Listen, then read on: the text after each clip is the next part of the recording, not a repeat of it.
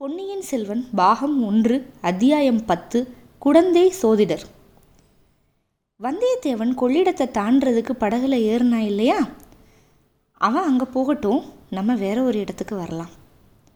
பொன்னி நதி அதாவது காவேரி குடகு நாட்டில் பிறந்த நதி. குடக்கு அப்படின்னா மேற்கு திசை அப்படின்னு அர்த்தம். அந்த குடக்கு தான் குடகு அப்படின்னு மாறிடுச்சு.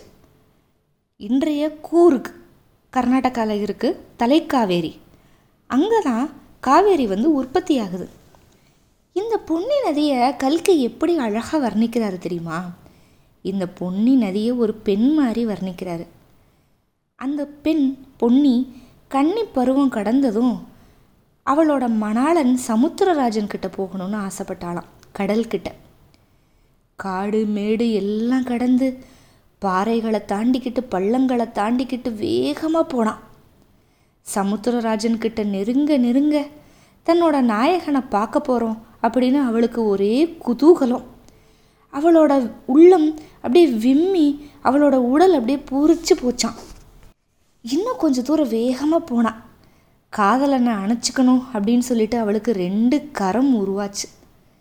ரெண்டு கையையும் விரிச்ச மாதிரி தாவி பாஞ்சு போனான் ஆனால் அவளோட உள்ளத்தில் இருக்கிற ஆர்வத்துக்கு ரெண்டு கை பத்தலை.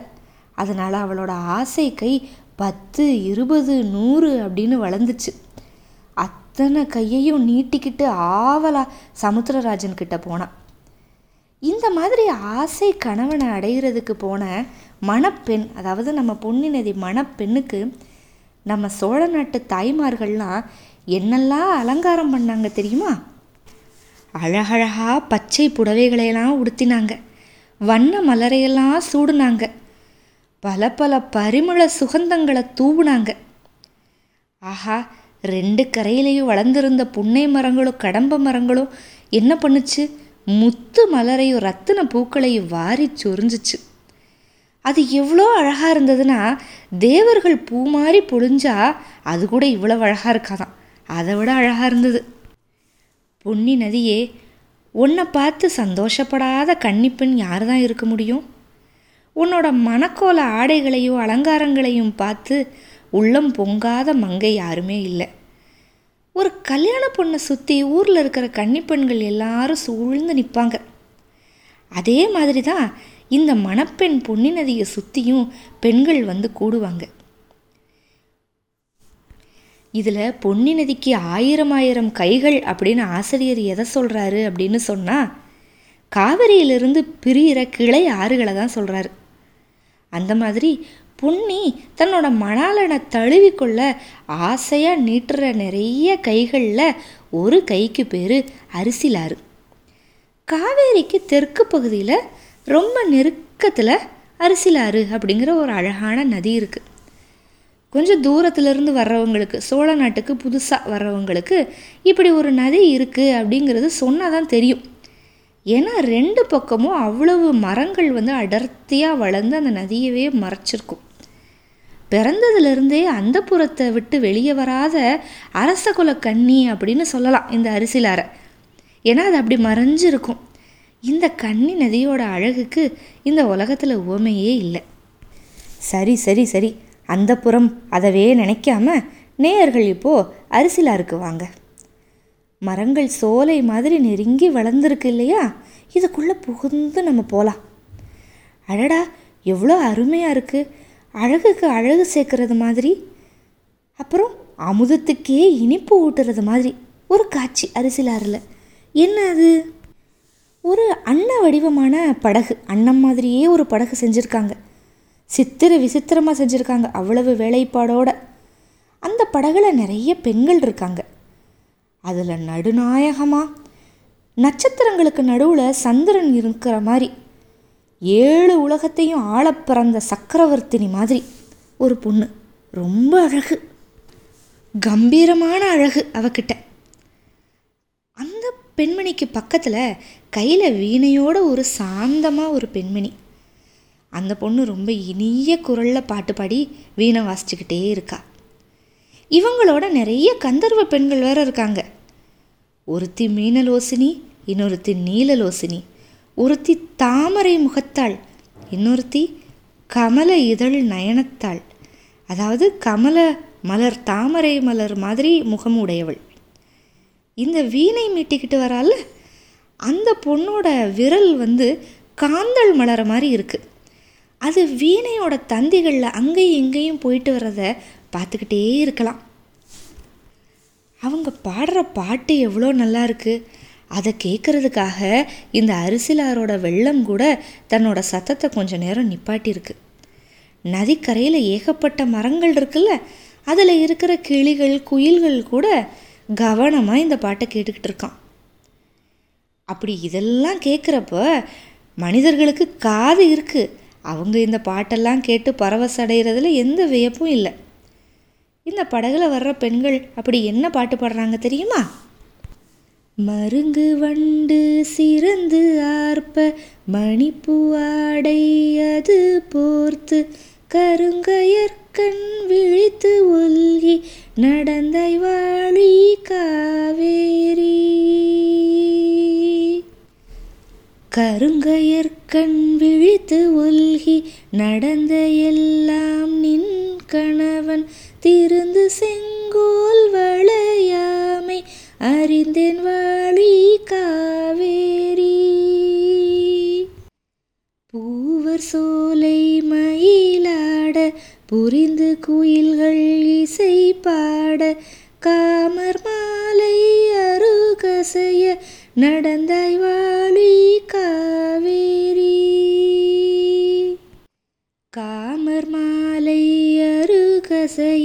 நடந்தவெல்லாம் நின் கணவன் நாமவேலின் திறங்கண்டே அறிந்தேன் வாழி காவேரி. இந்த தமிழ் பாட்டெல்லாம் நம்ம எங்கேயோ கேட்டிருக்கோம்ல? என்ன பாட்டு இதெல்லாம்? இதெல்லாம் சிலப்பதிகாரத்தில் வர்ற வரிப்பாடல்கள். ஆனால் இந்த பெண்கள் இதை பாடுறப்போ எப்போவுமே இருக்கிற வனப்பு கவர்ச்சி எல்லாத்தையும் தாண்டி இது ரொம்ப அழகாக இருக்குது இவங்க எல்லாரும் காவேரி நதியோட தோழிகள் போல. அதனால தான் அவ்வளவு பரவசமாக உணர்ச்சி ததும்ப பாட்டு பாடுறாங்க. அவங்களோட பாடலில் பாடல் பண் பாவம் இது எல்லாமே கலந்து இழைந்து குழைந்து ஒரு அமுத வெள்ளமாக வருது. பாட்டாவது பண்ணாவது காணமாவது இசையாவது அதெல்லாம் எதுவும் கிடையாது. இதெல்லாம் ஏதோ ஒரு மாயக்கலை. பாடுறவங்க கேட்குறவங்க எல்லாரையும் பித்து பிடிக்க செய்கிற ஒரு மந்திர வித்தை இந்த இசை அப்படிங்கிறது. படகு மிதந்துக்கிட்டே வந்துச்சு.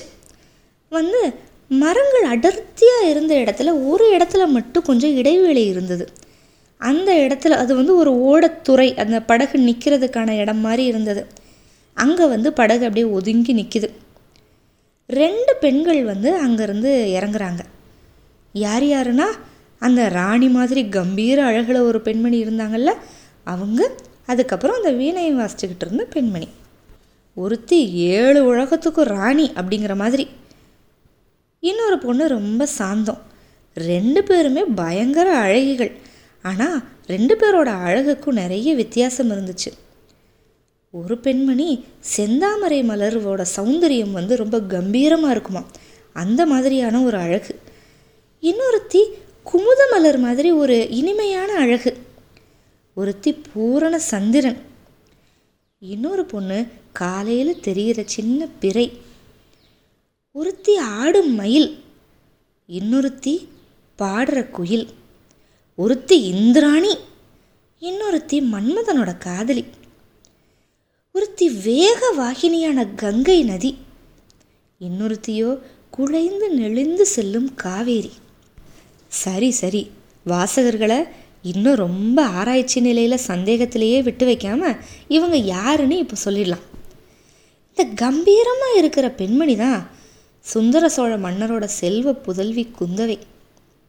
சரித்திரத்தில் ராஜராஜ சோழன் அப்படின்னு புகழ் பெற போகிற அருள்மொழிவர்மரோட சகோதரி. இவங்கள தான் மக்கள் எல்லாரும் அரசியலங்குமரி இளைய பிராட்டி அப்படின்னு சொல்கிறாங்க சோழ சாம்ராஜ்யம் ரொம்ப பெரிய பெருமை பெற்றுச்சுன்னா அதுக்கு காரணம் குந்தவை தான். ராஜராஜனுக்கு பிறக்க போகிற மகன் ராஜேந்திரனை எடுத்து வளர்த்து வீராதி வீரனாவும் மன்னாதி மன்னனாகவும் ஆக்கிய தீர பெண்மணி இந்த குந்தவை பிராட்டி. இன்னொரு சாந்தமான பெண்மணி இருக்கல்ல குந்தவை பிராட்டியோட? அவ கொடும்பாளூர் சிற்றரசர் குலத்து பெண். கொடும்பாளூருங்கிறது திருச்சிக்கு தென்மேற்கில் ஒரு முப்பத்தாறு கிலோமீட்டரில் இருக்குது விராலிமலைக்கு தெற்கே எட்டு கிலோமீட்டரில் இருக்குது அப்படின்னு சிலப்பதிகாரத்தில் சொல்லியிருக்காங்க. இந்த பெண்மணி தான் பிற்காலத்தில் சரித்திரத்திலேயே இணையில்லாத பாக்கியவதியாக போகிற பொண்ணு. இன்னைக்கு இவ்வளவு அடக்கமாக இனிமையாக சாந்தமாக இருக்கா. இந்த ரெண்டு பெண்களும் படகுலேருந்து கரையில் இறங்குனாங்க. குந்தவை மற்ற தோழி பெண்களை பார்த்து சொன்னான் நீங்கள்லாம் இங்கேயே இருங்க. ஒரு நாழிகை நேரத்தில் நாங்கள் திரும்பி வந்துடுறோம் அப்படின்னு சொன்னாங்க. அந்த தோழி பெண்களும் சாதாரண ஆளுகள்லாம் கிடையாது. பல பல சிற்றரசர்களோட அரண்மனையில் பிறந்த அரசகுமாரிகள் தான். இவங்க எல்லாரும் சோழ அரசகுமாரி குந்தவை தேவிக்கு தோழியாக இருக்கிறதுக்காக பழையாறை அரண்மனைக்கு வந்தவங்க. எல்லாரும் வானதிக்கு சமமானவங்க தான். அதாவது கொடும்பாளூர் சிற்றரசர் குலப்பெண் வானதிக்கு. அதனால் இவங்க எல்லாரையும் விட்டுட்டு வானதியை மட்டும் குந்தவையை கூட்டிகிட்டு போகிறத பார்த்து அவங்களுக்கெல்லாம் வந்து ஒரு பொறாமை ஒரு ஏமாற்றம். கரையில் வந்து ஒரு குதிரை பூட்டிய ரதம் சித்தமாக இருந்துச்சு. வானதி ரதத்தில் ஏறிக்கோ அப்படின்னா குந்தவி. வானதி ஏறினதும் அவளை ஏறிக்கிட்டா. ரதம் வேகமாக போச்சு. வானதி நம்ம குந்தவை பிராட்டியை அக்கா அப்படின்னு தான் கூப்பிடுவா. அக்கா நம்ம எங்கே போகிறோம் என்கிட்ட நீங்கள் சொல்லவே இல்லையே அப்படின்னு கேட்டா. சொல்லாமல் என்ன? குழந்தையில் ஒரு ஜோதிடர் வீட்டுக்கு போகிறோம் அப்படின்னு சொன்னா குந்தவை. ஜோதிடர் வீட்டுக்கு எதுக்குக்கா போகிறோம் என்ன பற்றி கேட்குறதுக்கு அப்படின்னு வினவரா வானதி. வேறு எதுக்கு? உன்னை பற்றி கேட்குறதுக்கு தான். நீ கொஞ்ச காலமாக ஒரு மாதிரி பிரம்ம பிடிச்ச பொண்ணு மாதிரியே இருக்க. உன்னோட உடம்பு மெலிஞ்சிக்கிட்டே இருக்கு. உனக்கு எப்போ இந்த சித்த பிரமையெல்லாம் போய் உன் உடம்பு தேரும் அப்படின்னு சொல்லிட்டு நான் கேட்குறதுக்காக போகிறேன் அப்படின்னு சொல்கிறாங்க குந்தவை. அக்கா உங்களுக்கு ரொம்ப புண்ணியமாக போச்சு. எனக்கு உடம்புக்கு எதுவும் இல்லை. தயவு செஞ்சு என்னை பற்றி கேட்குறதுக்காகலாம் ஜோதிடர்கிட்ட போக வேண்டாங்க்கா அப்படின்னு கெஞ்சுறாங்க வானதி. இல்லையடி அம்மா இல்லை சும்மா சொன்னேன். உன்னை பற்றி கேட்கலாம் போகலை.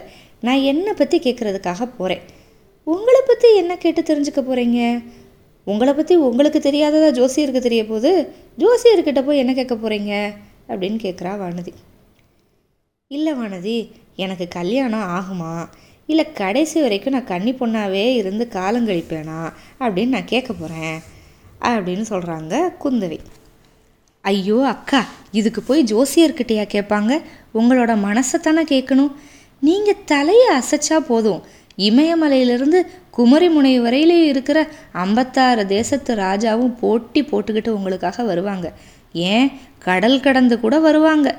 உங்களை கைப்பிடிக்கிற பாக்கியம் எந்த ராஜகுமாரனுக்கு கொடுத்து வச்சிருக்கோ அதை நீங்கள்லாம் முடிவு பண்ணணும் அப்படின்னு பெருமையாக சொல்கிறா வானதி. வானதி நீ சொல்கிறதெல்லாம் உண்மை அப்படின்னே வச்சுக்கலாம். ஆனால் அதுக்கு ஒரு பெரிய தடை இருக்குது ஏன்னா எந்த தேசத்து ராஜகுமாரனை நான் கல்யாணம் பண்ணிக்கிட்டாலும் நான் அவனோட நாட்டுக்கு போகணும். எனக்கு இந்த பொன்னி நதி பாயிற சோழ நாட்டை விட்டுட்டு வேற ஒரு நாட்டுக்கு போக பிடிக்கவே இல்லடி. வேற நாட்டுக்கு போகவே கூடாதுன்னு நான் சபதம் எடுத்திருக்கேன் அப்படின்னு சொல்கிறான் சரி விடுங்க. அப்போ அதெல்லாம் வந்து எப்படி ஒரு தடைன்னு சொல்ல முடியும்? உங்களை கல்யாணம் பண்ணிக்கிற எந்த ராஜகுமாரனும் உங்கள் காலில் விழுந்து கிடக்கிற அடிமையாகவே இருப்பான்.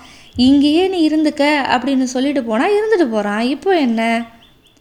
ஆஹா எலியை பிடிச்சி மடியில் கட்டிக்கிறது மாதிரி வேற ஒரு ராஜகுமாரனை கொண்டு வந்து நம்ம ஊரில் வச்சுக்க சொல்கிறியா அதனால என்னெல்லாம் தொல்லை வரும் தெரியுமா? அப்படின்னு கேட்குறா குந்தவி. எப்படியும் பொண்ணாக பிறந்தவங்க ஒரு நாள் கல்யாணம் பண்ணிக்கிட்டு தான் தீரணும். ஏங்க்கா அப்படி? அப்படின்னு கேட்குறா வானதி. அப்படியெல்லாம் எந்த சாஸ்திரத்துலேயும் சொல்லலடி. ஔவையாரப்பாரு அவள் என்றைக்கும் கண்ணி கழியாத கவீசுவரியாக பல காலம் உயிரோடு இருந்தாங்க. ஔவையார் இளம் பிராயத்திலேயே கிழவியாக போனவங்கக்கா? நீங்கள் ஒன்று அப்படி ஒன்று கிழவி ஆகலையே சரி விடு. அப்போ கல்யாணம் பண்ணிக்கணும். கல்யாணம் பண்ணித்தான் ஆகணும் அப்படின்னு புறப்பட்டா ஒரு அனாதையாக இருக்கிற ஒரு சோழ நாட்டு வீரனை தான் நான் கல்யாணம் பண்ணிப்பேன். அவனுக்கு ராஜ்யம் இருக்காது. அவன் என்னை கூட்டிகிட்டு போகிறதுக்கு ஒரு தேசமும் இருக்காது. அவன் எங்கேயும் போகணும்னு சொல்ல மாட்டான். இங்கேயே சோழ நாட்டிலேயே இருந்துருவான் அப்படின்னு சொல்லிட்டு ஆசையாக சொல்கிறா குந்தவை. அக்கா அப்படின்னா நீங்கள் சோழ நாட்டை விட்டு போக மாட்டீங்கல்ல? ஒரு நாளும் போக மாட்டேன். என்னைய சொர்க்கலோகத்துக்கு ராணி ஆக்குறேன் அப்படின்னு சொன்னால் கூட போக மாட்டேன். அப்பாடா இன்னைக்கு தான் எனக்கு மனம் நிம்மதி ஆயிடுச்சு அப்படின்னு சொன்னா வானதி. அது ஏண்டி அப்படின்னு சொன்னா அக்கா உங்களை பிரிஞ்சு என்னால் இருக்க முடியாது. நீங்கள் வேறு நாட்டுக்கு போனால் நானும் உங்களோட வந்தே தீரணும். அதே சமயம் எனக்கும் இந்த சோழ நாட்டை விட்டு போக இஷ்டம் இல்லையே அப்படின்னு சொல்கிறா வானதி. சரி என்னை பற்றி நீ இவ்வளோ பேசுனியே? உனக்கு கல்யாணம்னா நீ பிரிஞ்சு போய் தானே தீரணும்? இல்லைக்கா நான் கல்யாணமெல்லாம் செஞ்சுக்க போகிறதில்ல அடியே எனக்கு மட்டும் இத்தனை உபதேசம் பண்ண? அதெல்லாம் எங்கே போச்சு? அக்கா நீங்களும் நானும் ஒன்றா வேற வேற இல்லையா? அப்படின்னு வேகமாக சொன்னான் வானதி. அடிக்கள்ளி எனக்கு எல்லாமே தெரியும். என் கண்ணில் மண்ணை தூவலான்னு நினைக்கிறியா? உனக்கு ஒன்றும் சோழ நாட்டுக்கு மேலேயெல்லாம் அபிமானம் எதுவும் கிடையாது. நீ ஆசை வச்சிருக்கிய ஒரு சோழ நாடு அந்த சோழ நாடு வாளும் வேலும் தாங்கி ஈழ நாட்டுக்கு யுத்தம் பண்ணல போயிருக்கு. உன்னோட அந்தரங்கம் எனக்கு தெரியாது நான் நினச்சேன் அப்படின்னு சொன்னா குந்தவை. உடனே வானதிக்கு ஒரே ஒரே பதற்றமாயிருச்சு. அக்கா நான் வந்து அவ்வளவு மூடமதி உடையவளாக்கா? சூரியன் எங்க? காலை பனித்துளி எங்க? சூரியனோட நட்புக்கு பனித்துளி ஆசைப்பட்டா என்ன பயனாகும் அக்கா? இதெல்லாம் எனக்கு தெரியாதா? பனித்துளி சின்னது தான் சூரியன் பெருசு தான் பிரகாசமானது தான் ஆனால் அந்த பனித்துளி கூட அந்த சூரியனை சிறப்பிடிச்சு தனக்குள்ளே வச்சுக்கிறதா இல்லையா? மனதிக்கு உடனே ஒரு உற்சாகம் ஒரு ஆர்வம். அப்படியா சொல்கிறீங்க பனித்துளி கூட சூரியன் அடையலாமாக்கா அப்படின்னா அப்புறம் அப்புறம் திடீர்னு ஒரு மனச்சோர்வு வந்துருச்சு. என்ன பண்ண? பனித்துளி ஆசைப்படுது. சூரியனையும் சிறைப்பிடிக்குது. அதனால பலன் என்ன? கொஞ்ச நேரத்துக்கெல்லாம் அதுக்கு சரியாக தண்டனை கிடச்சிருது. வெயிலில் வளர்ந்து போய் இருக்கிற இடம் தெரியாமல் மறைஞ்சு போயிடுது அப்படிங்கிற இல்லை வானதி நீ தப்பாக சொல்கிற பனித்துளியோட ஆசையை பார்த்து சூரியன் தன்னோட பனித்துளியை ஐக்கியப்படுத்திக்கிறான். தன்னோட ஆசைக்கு உகந்த பனித்துளி பெண் மற்றவங்க கண்ணில் படக்கூடாது அப்படிங்கிறது சூரியனோட எண்ணம். இரவு வந்ததும் மறுபடியும் வெளியே விட்டுறான். மறந்த மறைந்த பனித்துளி வந்து மறுபடியும் வந்துடுது சரியா? அக்கா என்னை தேத்துறதுக்காக நீங்கள் இதெல்லாம் சொல்கிறீங்க சரி அப்போ ஒத்துக்க. ஓ மனசில் ஏதோ ஒரு குறை இருக்குது இத்தனை நாள் நீ இல்லவே இல்லைன்னு சொன்னல அந்த குறையை கண்டுபிடிக்கத்தான் இப்போ குழந்தை ஜோதிடர்கிட்ட போகிறோம் அப்படின்னு சொல்லவும் வானதிக்கு ஒரு பெரிய பெருமூச்சு விடுறா. என் மனசில் குறை இருந்தா அதை போய் ஜோசியர்கிட்ட கேட்குறதுல என்ன பயன்? அப்படின்னு. குடந்தைனா கும்பகோணம். குடந்தை சோதிடரோட வீடு அந்த நகரில் ஒரு மூலையில் இருந்துச்சு. காளி கோயிலுக்கு பக்கத்தில் தனியாக இருந்துச்சு. குடந்தை நகருக்குள்ளே போகாமலேயே நகரை சுற்றிக்கிட்டு இந்த ரதம் வந்து இந்த வீட்டுக்கு போச்சு. ரத சாரதி வந்து தங்கு தடையில்லாமல் ஓட்டிட்டு போனான்.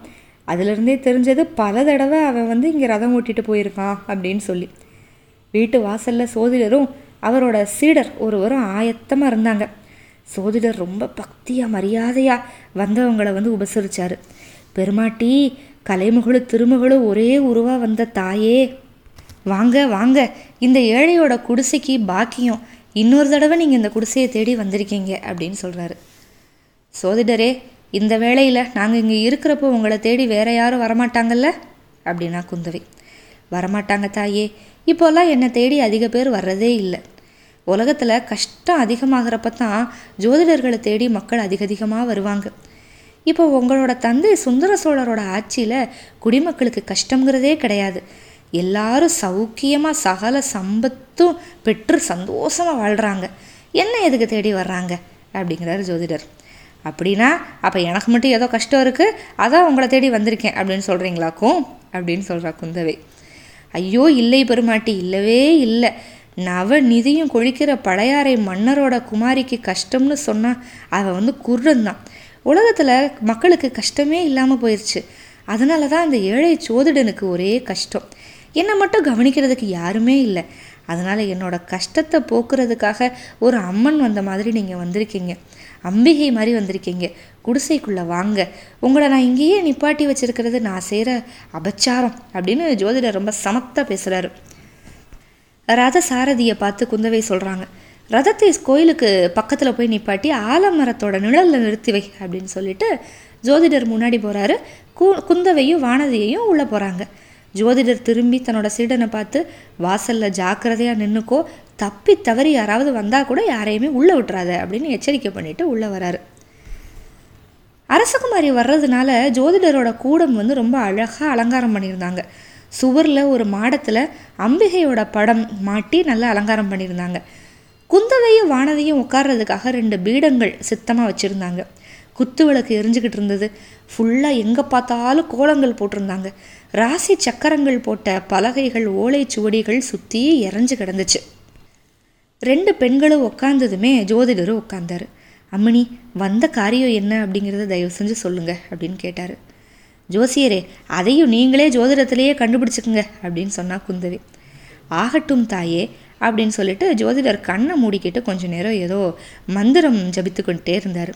அப்புறம் கொஞ்சம் நேரம் கழித்து கண்ணை திறந்து பார்த்து கோமாட்டி உங்கள் கூட வந்திருக்கிற இந்த கன்னிப்பெண் கொடும்பாளூர் இளவரசி இந்த பொண்ணோட ஜாதகத்தை பற்றி கேட்குறதுக்கு தான் இன்றைக்கி நீங்கள் வந்திருக்கீங்க.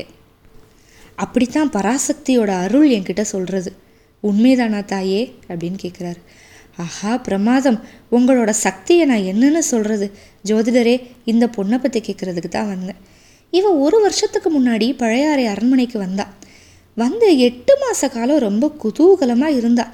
என்னோட தோழியரில் இவ தான் ரொம்ப கலகலப்பு சிரிப்பு விளையாட்டுமா வாழ்ந்துக்கிட்டு இருந்தாள் இந்த நாலு மாதமாக இவளுக்கு என்னமோ ஆச்சு. அடிக்கடி ரொம்ப சோர்வாயிடுறா. பிரம்ம பிடிச்ச மாதிரி இருக்கா. சிரிப்புனா என்னன்னே மறந்துட்டா. உன் உடம்புக்கு என்ன செய்யுதுன்னு கேட்டால் எனக்கு எதுவுமே இல்லைங்கிறா. இவளோட பெற்றோர்லாம் நாளைக்கு வந்து கேட்டா நான் என்ன பதில் சொல்கிறதுன்னு எனக்கு தெரியல அப்படின்னு சொன்னா குந்தவி. தாயே இவங்க கொடும்பாளூர் இளைய வேளாரோட செல்வ புதல்வி தானே? இவங்க பேர் வானதி தானே? அப்படின்னாரு சோதிடர். ஆமாம் உங்களுக்கு தான் எல்லாமே தெரிஞ்சிருக்கே. இந்த ராஜகுமாரியோட ஜாதகம் கூட என் கூட இரு என்கிட்ட இருக்குது சேர்த்து வச்சுருக்கேன். கொஞ்ச நேரம் பொறுங்க எடுக்கிறேன் அப்படின்னு சொல்லிட்டு ஜோதிடர் பக்கத்தில் இருக்கிற ஒரு பழைய பெட்டியை திறந்து கொஞ்ச நேரம் புரட்டினார். அதுக்கப்புறமா கொஞ்சம் நேரம் கழித்து அதிலிருந்து ஒரு ஜாதக குறிப்பை கவனமாக எடுத்து அதனால் கவனமாக பார்த்துக்கிட்டே இருந்தார். இந்த கொடும்பாளூர் அரசிளங்குமரி வானதி பிற்காலத்தில் என்னவா ஆக போகிறாங்க அந்த பொண்ணுக்கு இந்த நாலு மாதமாக என்ன நேர்ந்துச்சு? ஏன் பிரம்ம பிடிச்சவ மாதிரி இருக்காங்க? இளைய பிராட்டியை கல்யாணம் பண்ண போகிற அந்த பாக்கியசாலி யார்? இதையெல்லாம் தெரிஞ்சுக்கலாம். காத்திருங்கள் பதினொன்றாம் அத்தியாயத்திற்கு. நன்றி.